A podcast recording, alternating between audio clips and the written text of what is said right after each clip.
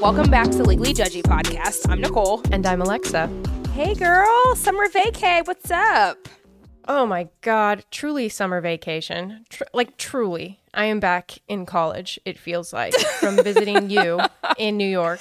My liver can't take it. I don't think we can be friends anymore. Yeah, we're So, definitely I falling apart. I wanted to tell you that here and now. I felt like this was the most appropriate form to tell you we're no longer friends. I mean, in fairness, we really had a great uh, couple days of Legally Judgy in New York City, but our bodies are definitely revolting. Yeah, so good that we didn't even take videos or pictures the way that we said that we would because we just got so excited in being together in New York, I think. But I think that's how it's supposed to be, right? Isn't like the, the thing, the thing that people say Just these days? in the that, moment? Like if you're living in the moment, you don't need to take pictures and Instagrams and things. That's what I've heard. We were least. definitely living in the moment. Yeah. And my body really felt that afterward when I got like three hours of sleep and my head felt like it was going to explode. I mean, I literally just drank for four days off the strength of one croissant. So yeah, I feel you. I hate you for that, by the way. And you're still repeating it. Yeah, because at one point I was like, hey, maybe you should eat. And you're like, no, no, no. I already had the croissant. And you kept saying that. And I kept telling you, stop saying it like you're obnoxiously French. You're American. Just say croissant. I had a croissant. And then you'd laugh and then you like skipped away. I was like, whatever. She's going to be hungover. That's your fault. I mean, I, was. tried to save you. Yes, in fairness to you, I was hungover, and then I just hair of my dog the way through that situation. You did. It was good. Um, but it was a big celebration. So we should have, right? We're celebrating a lot of things.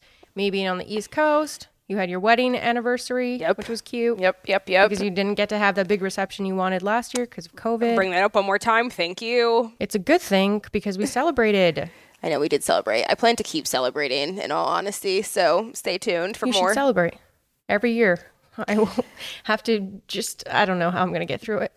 I'm already, my voice is already shaking thinking about it. But New York was really fun, I have to say, because I hadn't been in like 10 years. And I certainly didn't do it the way that I did this time around, having, you know, you as my personal tour guide.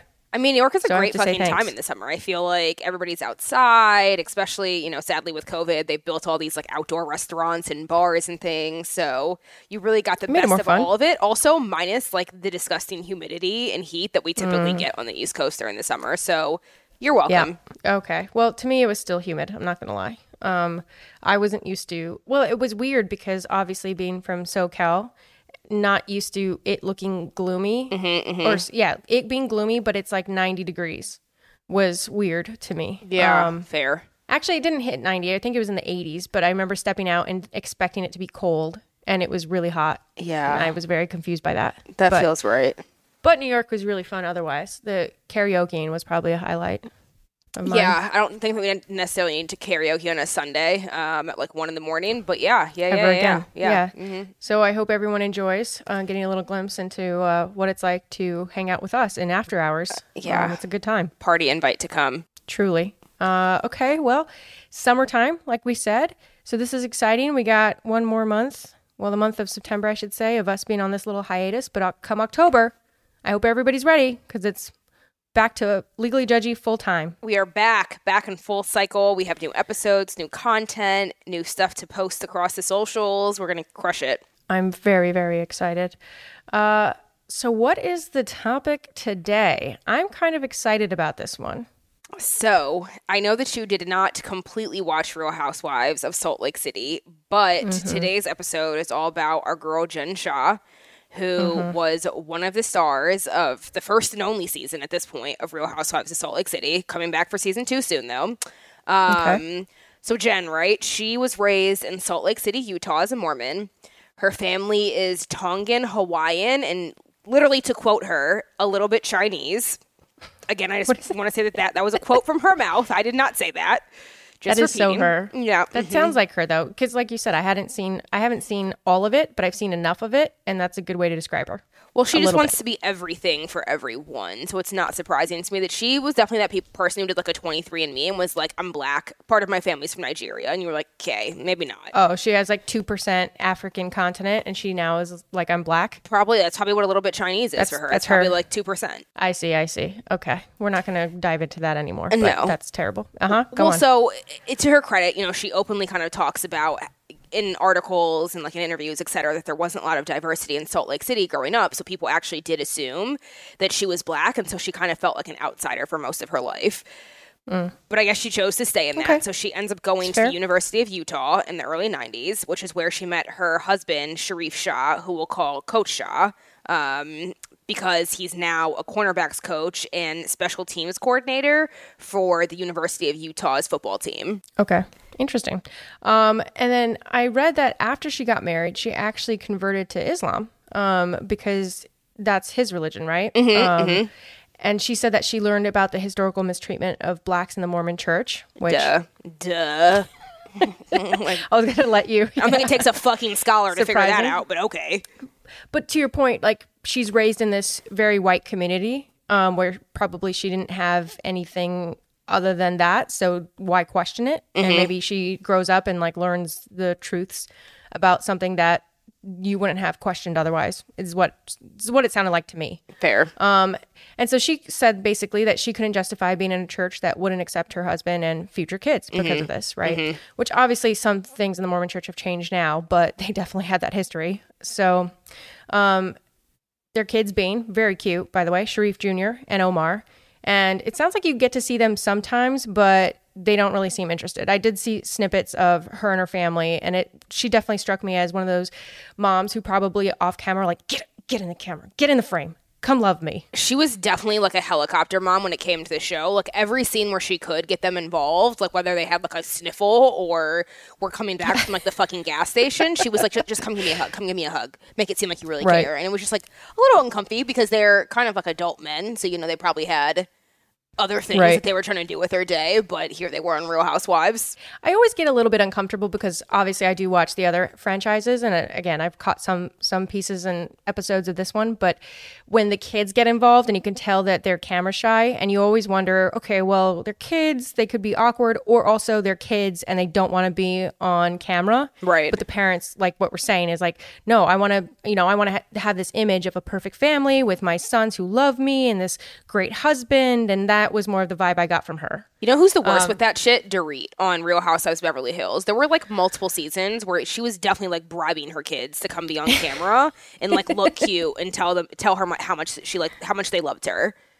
Yeah, whenever it's too affectionate, oh sweet, I can't even impersonate her terrible accent. By the way, because it doesn't make sense. Her There's no like rhyme or reason to it. Yeah, but she's like, "Oh, sweetie, what can I do for you?" Da, da, da. And I'm like, "Stop it! You don't act like that all the time. You cannot. When the cameras are off, I more respect the parents who are like sarcastic and kind of real with their kids, or they're like, you know, hey, pay attention, or you know, just it just seems fake. Yeah. too contrived. Agreed.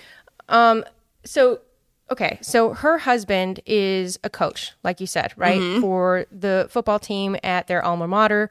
And one of my favorite things that she has said is that she says that sometimes they have a FaceTime marriage because he travels so much for work. That's romantic. Yeah, but apparently she says it's fine. It's okay because she keeps herself busy. She has all these businesses and she's busy opening offices, which we're going to get to. Vague. like- Okay. okay. What does that even mean? I right? do that open sounds like offices in my free time. yeah, if people are like, "What do you do?" I like I crunch numbers.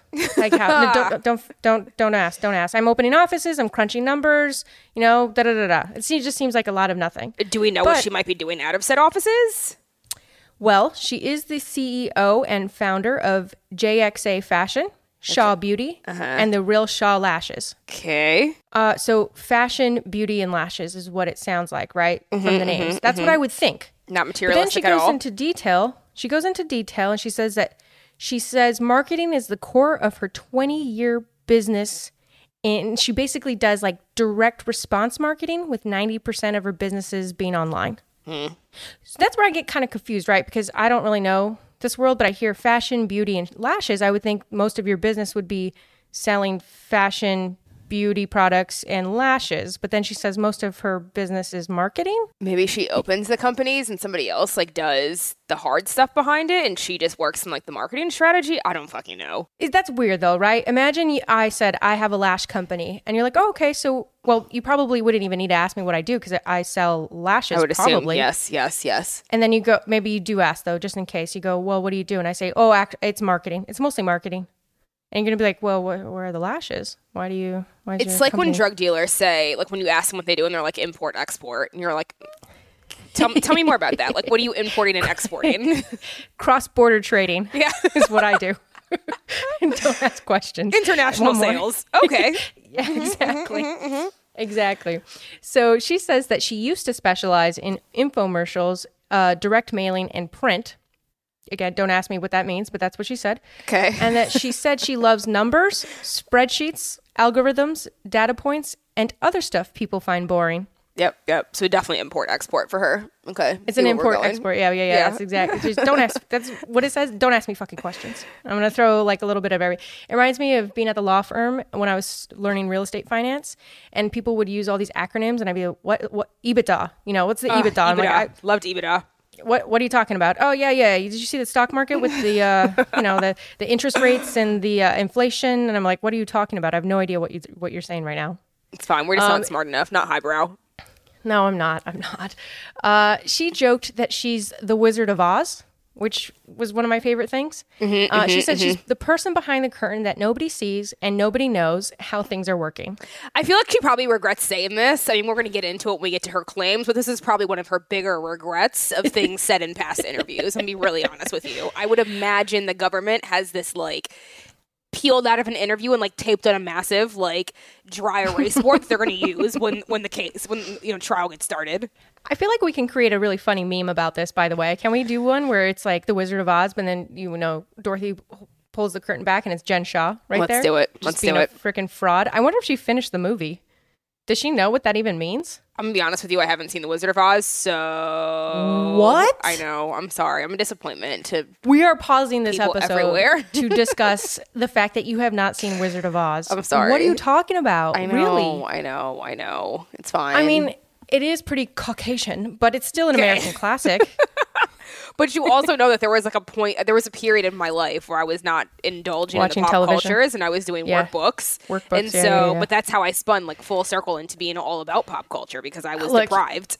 you were just all about the algorithms and the spreadsheets and, And the, the data points. I love the yeah, numbers. That's, that's what you were doing while I was over here watching Wizard of Oz. JK. that's funny, actually. So you haven't seen it, but you know who the Wizard of Oz is. I mean, I just, I, I vaguely know who he is, but I think it was like the remainder of the quote where she's like, she's a person behind the curtain that nobody sees and nobody knows how things are working. Like that just doesn't seem like a, um, like the best thing to say about yourself if you're trying That's to like true. pose as legitimate business. I'm going to use this point to then really hammer home why this is such a terrible uh, analogy for her because everyone, the whole plot of the movie is everyone thinks that this wizard is a true wizard that has magical powers and can grant you wishes essentially. And then come to find out that he's a fraud. And So he was just- Joanne the scammer the whole time? literally he just Love does it. things to make it seem like he has power but he Mm-hmm, really has none and it's like this guy it's like a normal guy who's like That, that sounds about Oh. right for men generally, but yeah. mhm. okay back to jen shah just that was a quick that was a very important point that we had to touch on Well, so Jen joins Real Housewives of Salt Lake City cast in 2020. And like I said before, it was the first season for that city. She ends up being two, one of two women of color on the show, which is pretty impressive, I guess. I mean, for me, it felt that way given the city. Um, But somehow, like Orange County hasn't had any woman of color. Uh, Beverly Hills and New York took like forever, so like maybe it's not that impressive. I don't really know. It's 2021, and th- that should not be like an accomplishment. But um, she was on it. I couldn't stand her. She was interesting to say the least. She was just super fucking obnoxious, and she was always like, she would get drunk and then like cry about things that were seemingly very unrelated to what she was crying and screaming about in the moment. And I was just like, how many Oh. times are we gonna do this run around? do you think she was doing it for attention or something like to create plot lines for herself on the show For sure. She was like the least interesting of everybody. I mean, she, as you know, we'll come to find out, she didn't really have anything going on for herself. Her husband was definitely avoiding her and using work as an excuse. he probably wasn't even coaching during the season and was like, I can't fucking be bothered with you. So she was just, she was the worst. Yeah, because like I said, I again did not watch the entire thing, but the snippets I did see, well, one, I became very intrigued because my wife was watching it, and then I heard her fighting with somebody, and they cut to like a little confessional, and there's a comment about her smelling like a hospital, Yeah. and I was like, wait, what? Like I was, I think I was going to the kitchen for water, and I heard that happen, and I turned around, and I sat down, and I started watching, and so one of the other women on the cast, right, made a comment about how she smells like a hospital, and that's why she doesn't want to hang out with her anymore. That was literally the drama Is that, that right? carried Jen for like the entire season. Like that happened in like see, episode one or two, and she talked about it the entire fucking season. Oh, really? Okay. So she has to she has to create plot lines for herself. Yeah, Is what we're saying here. Okay. And then the other thing I always love is the Shah Ski Chalet, which mm-hmm. apparently was her super extravagant home. I looked into it. It's worth like 3.9 million and it's like over 9,000 square feet. And she was tried to present herself as like some big Gatsby was the impression I got. Like she's a party thrower. Like she has these lavish parties and they're so cool and It gave me like blah. Airbnb vibes because the furniture was like not what you would expect it to be for a house of that magnitude, size, and like Oh, price really? point. And you would look at it and you're like, oh, this is this is like I don't know what's what's like the lowest IKEA hanging- furniture or something? Yes, it was just like not. It did. It was not giving me Particle board? at all. It's like particle board uh, coffee tables and stuff like that. Wasn't feeling it.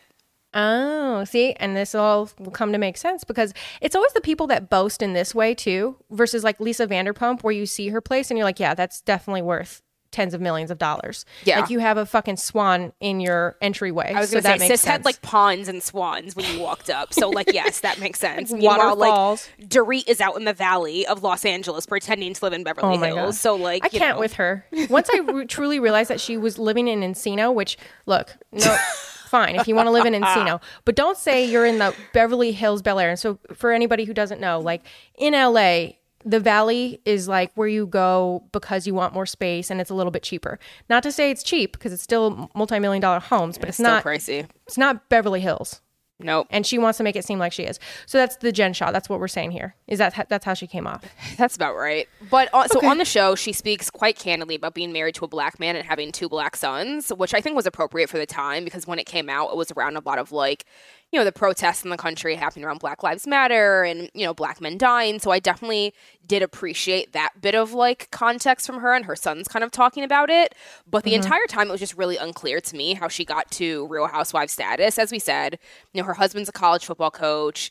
He reportedly was making about 490,000 in 219, which would have been right before the show, which is not nothing. Like let me not Hold act like on. that's Did you just say 219 like we're in the 1700s? The year two 219? I say that. We got to keep this in. Why are you speaking like we're peasants in the 1600s? The year was uh, year of our Lord 1634. I'm dying. Sorry, you were on a, but I had to stop you. So sorry. In, in 2019, the year 2019. so, so in the year 2019, her husband was making approximately or reportedly $490,000, which is like, it's not nothing, right? It's definitely more than Yeah. I am making. But Certainly. again, I think like the women and the people on the Real Housewives are usually like, they usually tout, tout themselves as like millionaires and their husbands are billionaires and blah, blah, blah, blah, blah, blah. So like, unclear really what her stream into the show was. Nicole, she has 20 years of data points, algorithm, numbers, Excel sheet filling in experience. So she's worth yep, yep, cajillions. Mm-hmm, Duh. Naturally, naturally. She's the Wizard of Oz. Okay. yeah. Um, apparently, on the show, she was often surrounded by a group she referred to as the Shah Squad, which mm-hmm. included several assi- assistants, including her first assistant. It sounds like the military, like first captain. Is that like the? Is she runs like a tight ship, huh? Yeah, it's like below um, deck. Okay, first assistant Stuart Smith. We got to remember that name, people. It's going to come back. Um, and apparently, she was so successful, she even allegedly had to add three uh, assistants during the pandemic to help her out. Can I just say this? I would say, okay, so first of all, the, the dynamic that she had with her assistants on the show was always very weird because they would just like drive her around and like have like a little ziploc of carrots or like crackers for her to eat as they took her places, basically like a mom. It was like a soccer mom car. Or she was like screaming at them. So I would definitely stay tuned for some employee like harassment allegations. Uh, That's if- so if- interesting. If, the drama that we get into unfolds the way that I This think is it a will. This is a bit reminiscent of Erika Jayne's like glam squad that she Yep. like had to like when you have to roll with entourage. I just feel like unless you're Beyonce and Jay Z, you Mm-hmm, are definitely fronting here. Like I can't really believe it because like how many rich people would need truly rich people would need like six people to feed them carrot sticks. Three assistants. Three assistants just for her to sit at home while her husband coached a football team. This is too much. I can't take it. Um. Okay. Go on. Well, so the season ends. We won't give anything away because I do think like people are probably going to want to go back and watch it given everything we're about to get into. But uh, like I said before, her biggest drama really ended up being her issues with the black woman in the cast who said she smelled like the hospital and was allegedly talking shit about Jen and her family. But so on the reunion, Andy Cohen asks what she does for work, and she says she works in, again, direct response for marketing, and in quotes, that her platform helps people acquire customers. So when you're shopping online or on the internet and something pops up, we have the algorithm behind why you're getting served that ad. Okay. Again, one of the things that she may regret. I don't know. I don't know. We'll come back to it. So the next we hear about or from Jen is on March 30th of 2021. And so while she's on her way to film an episode for season two of Real Housewives, she gets arrested for her involvement in a possible telemarketing scheme. So the arrest was quite fucking messy, messy if you ask me. So I guess right mm-hmm. before they came to arrest her, the police called her up and she thought it had to do with a protection order that she'd filed against the man who victimized her in New York. It's still Okay. not clear to me like why they were calling her. I mean, maybe it was just to like pinpoint her location or to make sure. Right. I don't know. Usually I don't police don't, like call the people they're about to arrest, right? to be like, "Hey, are you free?" Heads so up. it's really not clear to me like why they called her. Want to make sure you're not busy because uh, we have to take you into jail. We're stopping by in a, in a, in a couple minutes. Don't ask what Yeah. for. Yeah, yeah, yeah. And so then Um. when they try when they arrive, they like try to arrest her and she thought that she had like that they had mistaken her identity. So she's causing like this big fuss. She allegedly didn't understand what was happening, so she ends up waiving her Miranda rights to try and get the cops to explain Which to her like what's going on that. and why they're there. Yeah. Don't do that. I mean, that's what Mm-hmm. she says, right? This is we should. Emph- she's claiming she was so um, discombobulated and confused that no one would explain to her what was happening. So her reasoning was, "I'm going to waive my Miranda rights, so they'll tell me." Which is not how it works, people. Just all all of our listeners know that. And as a reminder for all of our very smart listeners, Miranda rights are the ones where you say, like, you know, you've got the right to remain silent, you've got the right to counsel, like all of the things that basically say, like, you don't have to talk to us right now. Mm-hmm. and you don't want to you don't want to waive them because then anything that you say to the cops after that can be used against you in a court of law. As So Olivia Benson always taught me. Yep. And if you are confused, just stay silent and just say, I want to make my phone call. Yep. Okay. So let's get into the charges because, you know, she said it was a mistaken identity. So let's see if it was. Um, she's arrested on two counts one, conspiracy to commit wire fraud, which has a maximum sentence of 30 years, and conspiracy to commit money laundering, which has a, sent- a max sentence of 20 years. Um, that apparently happened across five states New York, New Jersey, Arizona, Nevada, and Utah that we know of, mm-hmm. but let's see if more happen, more comes out because you never know. Mm-hmm. In connection with allegedly running a national telemarketing scheme that targeted elderly and computer illiterate people.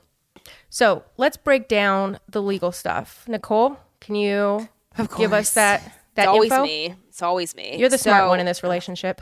allegedly. So, a conspiracy is an agreement between two or more people to commit an illegal act in the intent to basically achieve the goal of that agreement. So, two people Okay. come together to say, hey, we're going to rob a bank, and they have the intent to actually rob said bank. That's a conspiracy. And that was, again, one of the counts. The second count was wire fraud. So that's just fraud, any type of fraud that involves the use of telecommunications or the internet. And as Alexa said, you know, she was allegedly kind of running this scheme that was targeting people who were computer illiterate, but through the computer, essentially. And then there's the money laundering piece of things. So, which I don't know that we, oh no, we did talk about how she conspired to commit money laundering. So basically, that means the illegal process of making large amounts of money generated from criminal activity appear to have been generated from a legitimate source. Mm-hmm. So what that means, okay, before you can put money into a legitimate financial financial institution like a bank, criminals have to make the money look legit and clean because you know banks will often ask for records of like the funding, etc. And so criminals will put the dirty money in quotes into a legit financial system. I think people often joke about like laundromats and grocery stores, and they'll try to conceal the real source of that money by with like right Yeah. hotels with like various transactions and bookkeeping tricks that will uh, again make that dirty money look clean. This reminds me of Ozark. Did you watch that one? I saw some episodes with the husband. It was it was it was Jason a good show. It's a good show. It was a good one because I, always was confused by money laundering, to be honest. Right? So the, like the way that I actually learned a lot from that show It was a great show. I'm just I'm just kidding. Like you don't, it's not an educational one, but it's really It's like okay, you entertaining. take tips and tricks from there, but all right. yeah, I got a conspiracy to talk to you about after this, uh, but offline, offline. So basically, it's like if I make 50,000 a year, right? And then all of a sudden I have a bank statement where 20 million gets put into my bank account. That's pretty sus. Like where did the 20 million come mm-hmm, from? So the mm-hmm. idea is money laundering makes it look like it's legit. So basically I'm going to have to look like I'm doing all these different businesses to mm-hmm. generate that 20 million. And so basically you cook the books, right? So let's just say your example uh, like a, a hotel. So maybe you say maybe housekeeping really costs I don't know, 5,000 a month, but you have to pad it, right? Because I need to make the 20 million look legit. So let me say uh, housekeeping this month was actually 8,000. So there's my extra 3,000. And then you keep chipping away at the overall amount that you want to put in your pocket and make look Right. legit. So that's Right. essentially what people have to do um, Yep. to try to cover their tracks. So, specifically here, the government is alleging that she, along with her first assistant, Stuart Smith, who we previously mentioned, and who apparently had some great moments on Real Housewives. Was he a highlight for you, Nicole? He was definitely a highlight. That Yeah. poor man. I know he felt so emasculated by the time that show was over, but I'll let the, our listeners find out for themselves. All right, I'm going to have to watch after this. So, the two of them, along with about two dozen other people, allegedly defrauded hundreds of victims, particularly seniors, so we're talking like 55 years and older, by selling them so called business services, in quotation marks, for their purported online businesses between 2012 through like this year, to, to like I think March 2021. Yeah, I think Um, that's right. And like specifically, Jen and Stuart would allegedly set up several shell companies and scammed people by compiling lists of potential victims, and then they'd contact them via like telemarketer, like telemarketers that operated out of several states, the ones that we had mentioned, under the guise that they'd make their businesses more efficient or profitable, and would offer services like tax preparation and website design, even though many of their victims didn't even own a computer. They didn't own a computer. So Which what online businesses did they have? it's it's so sad. sad. After Jen and Stuart would scam their victims, they then allegedly sell the list of those same victims' information to other companies who then scam them again. And so then those these companies, people twice. That's so fucked. yeah, twice, three times, however many times they could basically squeeze out scamming out of them. Yeah. And then those companies would give Jen and Stuart a cut Mm-hmm. of that money. So they're getting like money after money from the same people. It's so sad. Yeah. And the government even ends up basically alleging that Jen and Stuart had more of a hand in how these other companies scammed the people by choosing like which products these companies could sell and how much they could charge. And so basically, like they were, I'm not going to say that they were the ringleaders because I don't think that we've gotten that level of information yet, but it definitely seemed like they took more of a role in this continuous scamming system than other people may have. Um, and so then after they take the cut, like Alexa said, they end up sending their money off to offshore bank accounts that they can then launder the money through these shell companies and fake names and multiple accounts and different financial institutions so they could again, you know, kind of clean that money up before putting it into like more legitimate institutions. And so allegedly one of the shell companies alone made five million dollars from scamming these people. So sad. It's so sad. It's a lot of money. It's a lot of money for lot of people money. who like are older and people who don't even know how to use computers, but are somehow being scammed into things that require them to use computers. Exactly. And I read too that there was like, it, I think it was a mix of like, let me sell you business services that we obviously never even delivered on, or let me tell you about this great like online business you can invest in, right? It was just like anything to get money out of them for nothing Yeah. in return, essentially. Yeah. So I guess I mean, after they get caught doing all this stuff, or allegedly get caught, because you know the trial has yet to fully unfold.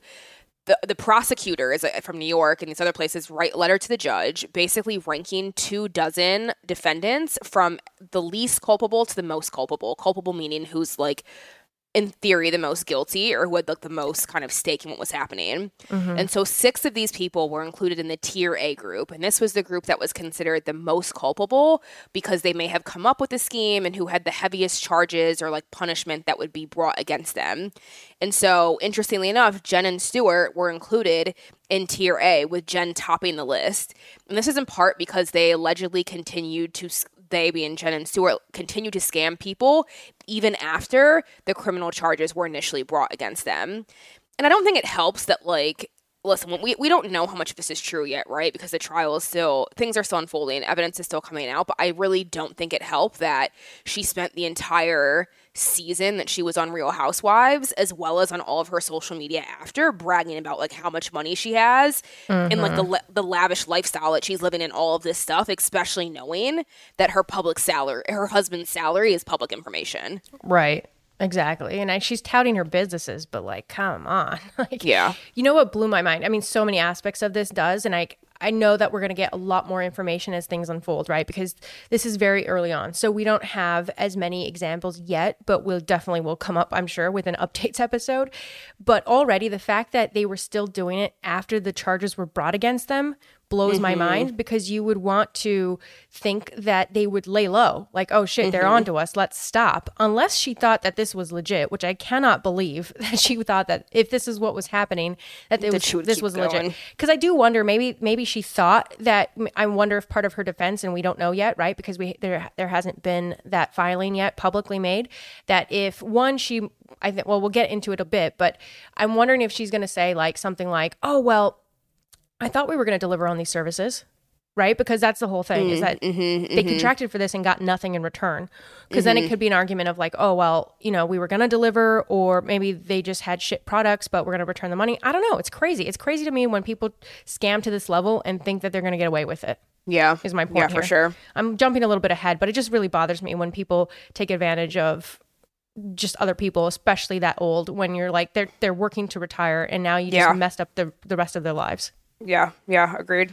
Oh, okay, sorry. So March 31st, she has a virtual hearing, right? Because of COVID. So courtrooms are and, and court processes are happening online. It basically devolves into pure chaos because of Skype issues. Um, which legally judgy kind of feels already because you know trying to record podcasts remotely with just two people is Listen, already a feat. so they, in large part, the chaos is caused because so many people join the Skype meeting. 253 people to be exact. They tune in to hear about this court hearing. Fun fact first of the episode. I'm sorry I couldn't give our listeners one sooner, but here we are. 15 minutes before the hearing was supposed to start, a toilet was audibly flushed. So that tells you how legit this proceeding is looking, right? Mm. And then apparently, moments later, Real Housewives fans are on the line talking and gossiping about Jen and the charges. My thing is like, why would they do this on Skype? Like, out of all of the video platforms to use, I don't even think you can mute other people on Skype. So, like, whose dumbass idea was that? I don't know. I don't know if it was the funds because Skype is free, but like use Zoom Zoom you can mute people, right? I don't. I'm not familiar with Skype enough to know, but like, yes, uh, are we that a, broke as a nation that our court systems are using Skype these days? Utah, you gotta this little court, you gotta do better, guys. You gotta do better here. So, I mean, obviously the judge realized this and he ended up rescheduling the hearing for April 2nd. But I mean, mm-hmm. just come on. Like, Real Housewives fans really being like, so did you see that last episode with Jen? Because now we know it's bullshit. like, imagine. so, April 2nd, Jen and Stuart plead not guilty. Shocking. I know. Unsurprising. Yep. um, and, and, Nicole, I feel like I want you to talk about this because I feel like you're a little bit more of a litigator than I am. But like, tell us about like bonds because I'm confused am by I? it okay, so when they plead not guilty, they also ask to be let out of jail, right? Because, you know, she's so lavish, she can't sit in a jail. Yuck. And so the court sets a $1 million bond, which is backed by, which has to be backed by $250,000 in cash or property, meaning that she would have to pay $250,000. And so just to break these things down. So a bond is basically a promise to retu- return for your trial, or you have to pay that full amount. So again, here the bond is a million dollars. So the court is basically saying, "We've gotten a million dollar bond. You have you have to promise that you're going to come back to see this thing out, or you're going to have to pay a million dollars via cash, property, whatever the case is." Mm-hmm. Now, on the other hand, bail, which people use interchangeably, which but which is really not correct, bail is com- something completely separate, and so that's a monetary amount that you can pay to be released while you await trial. Mm-hmm. And so again, refresher here, the court says that she has to pay two hundred fifty thousand dollars for the bail. So her team actually initially tries to say that two hundred fifty thousand dollars is excessive here, since she doesn't own her house the, the Shah Ski Chalet, which is shocking. No, shocking, of course. She yeah. doesn't own yep. the Airbnb that she's renting. That she's acting like as the castle of her dreams and she has all of her parties at. Yeah. But they also go on to say that she doesn't own any property and she isn't a flight risk. But clearly, the court ultimately doesn't buy it since they make her pay up. Fun fact alert. Naturally, go ahead. Jen had to fill out a personal statement of net worth, and the judge himself said she filled in zero dollars and thought Mm-hmm. that this was highly unlikely. So I feel like this mm-hmm, is informing his decision to be like, "What do you mean you're not a flight risk? You I definitely feel have you money." could literally just go to her Instagram and see like all of the like purses and coats and things that she posts, and like any reasonable human being could deduce that her whatever value she has is more than a, a zero dollars. While I think morally she's worth zero, she's definitely got some material items. Dang, zing. Morally, she's worth zero. That was a good one, girl. I have to give you. You're welcome. I gotta tip my hat to you. but that's right, and that's why we do have these bonds, right? Because people can be flight risks. So if Yep. somebody isn't a flight risk, if it looks like they don't have the means to get out of the country or escape the court's jurisdiction, then maybe they will not even have an amount. Maybe it'll be much lower. You, it could be like a mm-hmm. hundred dollars, a thousand dollars. So really, what mm-hmm. this means to us is, yeah, you are a flight risk. You can definitely get out of town. You have the means to get out of here, and that's what the judge is saying: is don't say you have zero dollars and that therefore you're not going to leave. Like, come on, right. stop that. So she ends up paying cash, right? Which I'm surprised. Yep. Like, where did she get that cash from? She said she had For zero somebody who had zero dollars. I'm very confused. Can you explain that to me, Nicole? no, I cannot. Okay, just amazing. She really is the Wizard of Oz. She just created two hundred fifty thousand dollars out of nothing. Out of oh. nothing. She was probably selling croissants. Qu- oh God, you and the croissants. God, now I can't even look at a croissant e- ever the same. And I get mine from Costco. Those Kirkland croissants are delicious. They're pretty good. Yeah. But imagine if I walked into Costco and I was like, Can I, "Well, your croissants," they'd be like, "Get out of here! If You're getting a frick, a freaking oh Kirkland croissant." Go on. Anyway, Stuart secured uh, his uh, bail with uh, his Utah home, so that was impressive. That he actually owns more than she does. I thought, wow, good for you. Maybe you were the ringleader or something, or you're taking a cut a, little- a little larger than Jen. I don't know. I don't know what happened. But on top of the bail, Judge actually has a few more orders for both Jen and Stuart. Just a couple. Get ready for this. Gross. They can't speak to each other. They can't engage in any telemarketing, which to me was Shocking. shocking to hear. Um, the fact that they even had to say that is like, what are we working with here? this poor judge must be used to this kind of shit, right? like he's like, by the way, to the bank robbers, no more robbing banks, please. Thank you. talk to you talk to you in a few months when we have your trial. They can't speak to any of the alleged victims, witnesses, or co-defendants because remember everybody, there's like two dozen other people involved in this scheme. They should not use drugs or drink excessively. They can't leave Utah unless they're coming to New York or DC for court appearances and attorney meetings. Um, and both have to surrender their travel documents. Their assets were frozen, and they can't make. Q and A. I have a question. oh, oh! If you have to, tra- I I just maybe you don't know the answer to this, but I would love to know. If you have to surrender all your travel documents, Yeah. but you can travel to New York and DC from Utah, do you have like basically like a permission slip from the judge that you like present to TSA and you're like, hey, my judge said I can travel. I know I don't have an ID or a passport. an intrastate uh, passport from Utah to New York or Utah to DC? I hope it says like judge's permission slip. Yeah, that's a good question, though. I assume um, your passport for any international travel would be automatically revoked, and then I guess you can only go domestically. But I'm, I wonder how that works. I don't know. Maybe she has like her face. You know what I think it is? I think she has her face plastered on posters at all airports, and they say, "If you see this woman, don't let her on a plane unless she's headed toward New York or DC." I'm sure she's the biggest concern, but That's, sorry, that's, go ahead. That's what I think that is. So you're welcome for answering your question. so um, I'm going to go back over the last one I was saying. So her their assets are frozen. They can't make purchases over ten thousand dollars unless it's for legal fees. Which again, she has zero dollars, so don't worry about that, guys. She can't. Um, they're requiring them her to continue therapy at an addiction center since she's been going uh, that she's been going to since her dad died. So I guess that's good. Um, and she's been banned from using credit cards or opening lines of credit without permission. I would. but Oh, oh, oh. Go on. important note: the judge does allow Jen to keep filming The Real Housewives. I mean, she's got to make the money to pay back the victims, right? Her and Erika, Yeah. her and Erika G, just cranking out those episodes, trying to pay those people back. Andy's just taking the money and delivering it back to the to the victims at this point. Andy's like, "A fucking bitches." Um, Personally dropping off checks himself. yeah. So once she's out, Jen later on claims that the prosecutors are picking on her because she's on the Real Housewives of Salt Lake City and that they're trying to make an example of her because she's famous. What do you think of this? I mean, I think sis, like you literally just spent an entire season talking about like how rich you are and vaguely alluding to like what businesses you're into. So like you're kind of asking for it. it also similar to Erika Girardi, like you bitches can't be on TV talking about how rich you are, and then when it comes out that people are being frauded, you're like, who me? Yeah. How could you? You guys are Yeah. just being mean to me. Stop. Stop bullying. Which is basically the government was like, shut up. But you know, they didn't say that exactly. They just said that that it's ridiculous. They're doing this because they believe she's a criminal. Um, and Yeah. might, might I add that I would argue she's not even famous. she's like- definitely not famous. You're not everybody even is aware of all the Real Housewives franchises. Let me say, True. and even if True, you true. are, I don't think many people are watching Salt Lake. And I would be surprised about how many of our listeners, even right now, knew who Jen Shah was or watched this season. I'm just gonna say it.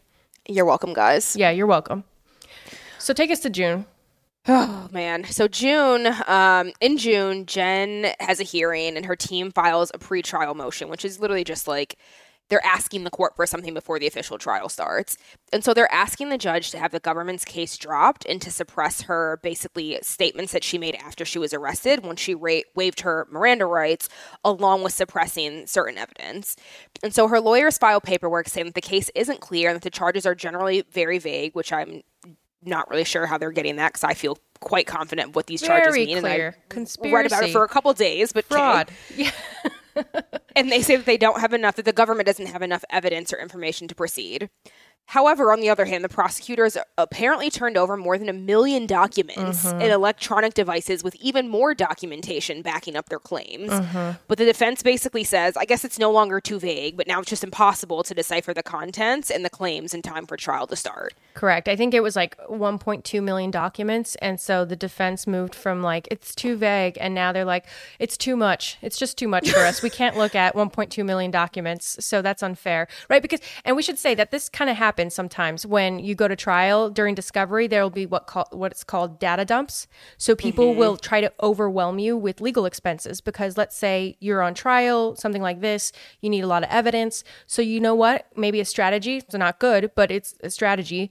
I'm going to give them so many documents that, yeah, maybe my incriminating stuff will be in those documents, but if I give them like 5 million documents, they might not be able to even find it. And if they can't Right. find it, then their arguments are going to fail at, at trial. And you, mm-hmm. because you need to be able to afford enough counsel, right? Your legal team has to be big enough to be able to have the manpower to even go through those documents. And so mm-hmm. that's what I think might be happening especially if she's worth zero dollars, then she probably can't afford a big enough legal team to go through that. Now, obviously, it doesn't absolve her of fault, and it doesn't mean that trial won't continue to proceed.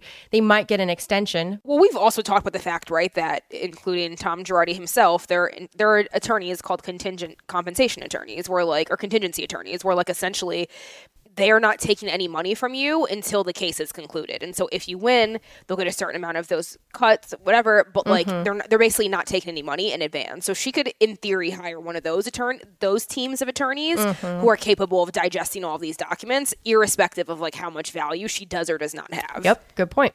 Okay, so back to this trial, or back to the, the pretrial motion. So her team also says that the police coerced her into waiving her Miranda rights when she was arrested, and even coerced her into making incriminating statements that she now wants stricken from the record. Not sus at all. I feel like if you're worried about making incriminating statements, like. mm, Probably made, and that's not to say that this doesn't happen, right? In in other mm-hmm. people's lives, where it definitely has happened, where it's quite possible that police have coerced people, and it has mm-hmm. happened. They do coerce you into doing these things. That is not taken away from those instances where, again, we've told all you guys do not waive your Miranda rights, do not say anything to the police until you can make your phone call, get an attorney. But here, specifically with Jen Shah, I'm not buying it.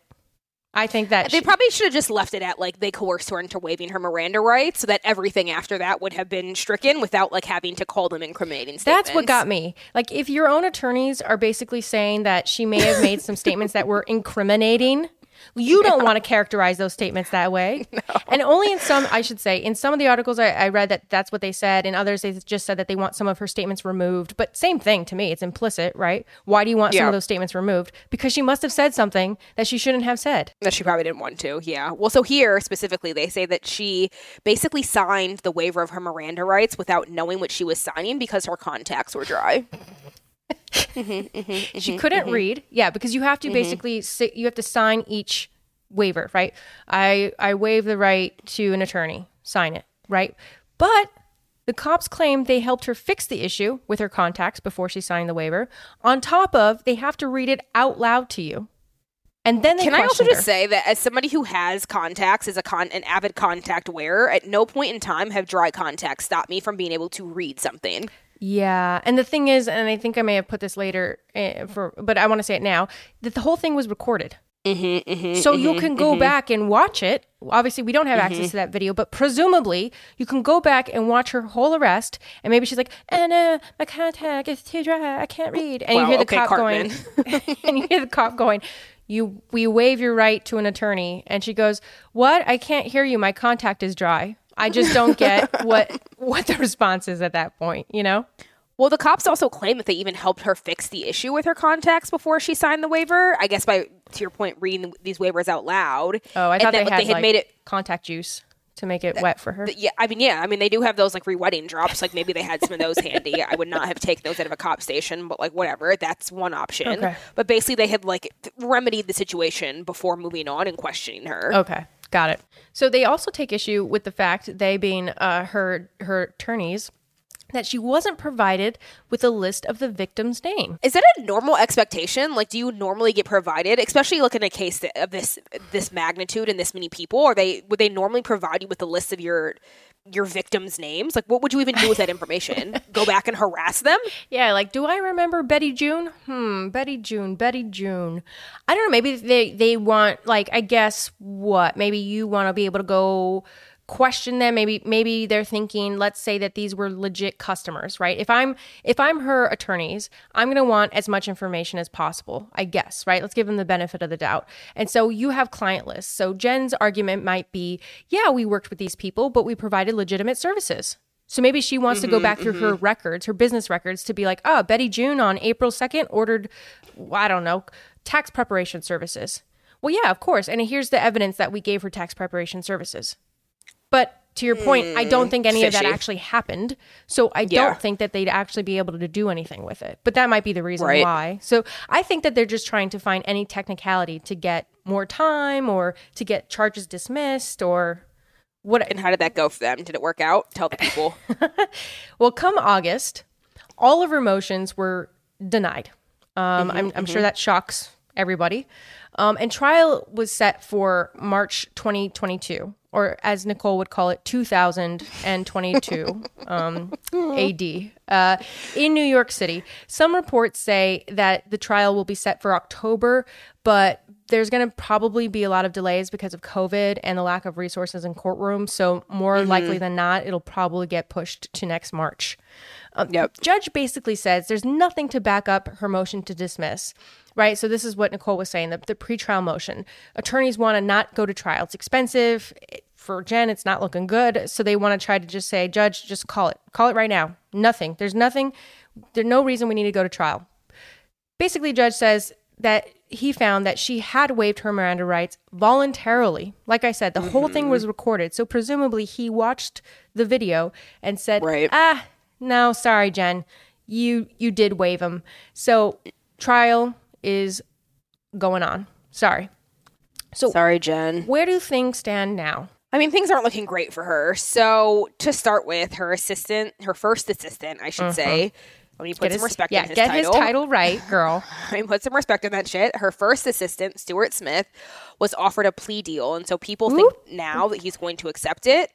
Unsure, like what the what the rumors are behind the scenes. People think that he'll accept, but maybe it's because he just like doesn't have the the resources and the clout that she does. Not clear. But mm-hmm. so if he, you know, takes this plea deal and pleads guilty, or like whatever you know variation of the charge he's going to do presumably he's going to testify against her because to get the plea deal, you ha- often have to give evidence against other people. Mm-hmm. So she might now be considering snitching too to get herself out of whatever shit he's going to get her into. This is not looking So that's one for piece them. of things. It's not looking great. On the other side of things, she had this high powered legal team from a really big law firm that's pretty prominent.